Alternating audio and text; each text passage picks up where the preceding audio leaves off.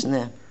Κοιτάξτε, οι ψαράδες ε, και αυτοί οι άνθρωποι ήταν, ε, πώς να το πω, ανακάστηκαν να μετακομίσουν, να αλλάξουν θέση ε, λόγω του έργου. Πολλά πράγματα άλλαξαν λόγω του έργου του στην παραλιακή.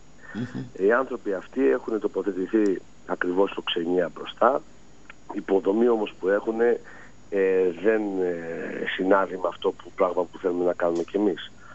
Ε, πραγματικά πρέπει, τώρα θα ξεκινήσει όπως ξέρετε πολύ καλά και η κατασκευή κάποια στιγμή. Κάτι θα γίνει στο ξενία εκεί πέρα. Δεν είναι και ο χώρος που είναι οι ψαράδες Δεν έχουν τα νερά τους, δεν έχουν τις σωστές υποδομές.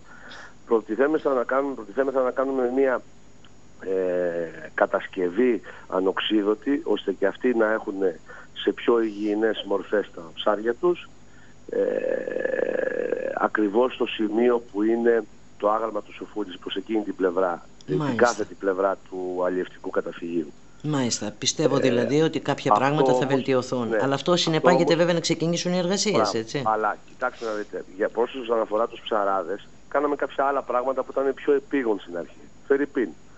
Καθαρίστηκε όλο το αλλιευτικό καταφύγιο πέρυσι, μια, μια δαπάνη που στήχησε γύρω στις 15.000 ευρώ, διότι δεν ήταν μονάχα ο καθαρισμός, μπήκαν τα ρεμέτσα ακριβώς μέσα στην, στο αλλιευτικό καταφύγιο, μπήκαν αλυσίδες καινούργιες, μπήκε σε μια τάξη και ξέρουμε ο καθένας που βρίσκεται και που είναι. Δεν ξέρω, επί, επί, επί 20 χρόνια είχαν πεταχτεί μέσα στο αλλιευτικό καταφύγιο κάθε λογής αντικείμενο. Mm-hmm. Μπαταρίες, λάστιχα, ε, μέχρι και κάδους, τα πάντα, δεν μπορώ να φανταστείτε τι είχε μέσα. Μάλιστα. Λοιπόν, όλο αυτός ο βυθός καθαρίστηκε και ε, ε, οργανώθηκε κανονικά ώστε όλοι οι ψαράδες και οι 11 επαγγελματίες ψαράδες να έχουν το χώρο τους και να ξέρει που βρίσκεται ο καθένας.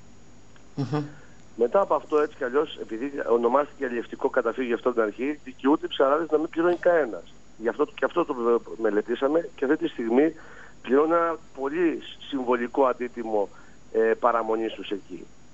Ε, απ' την άλλη πλευρά φτιάξαμε το νερό που δεν είχαν νερό στα πίλερ από την πάνω πλευρά κανένας.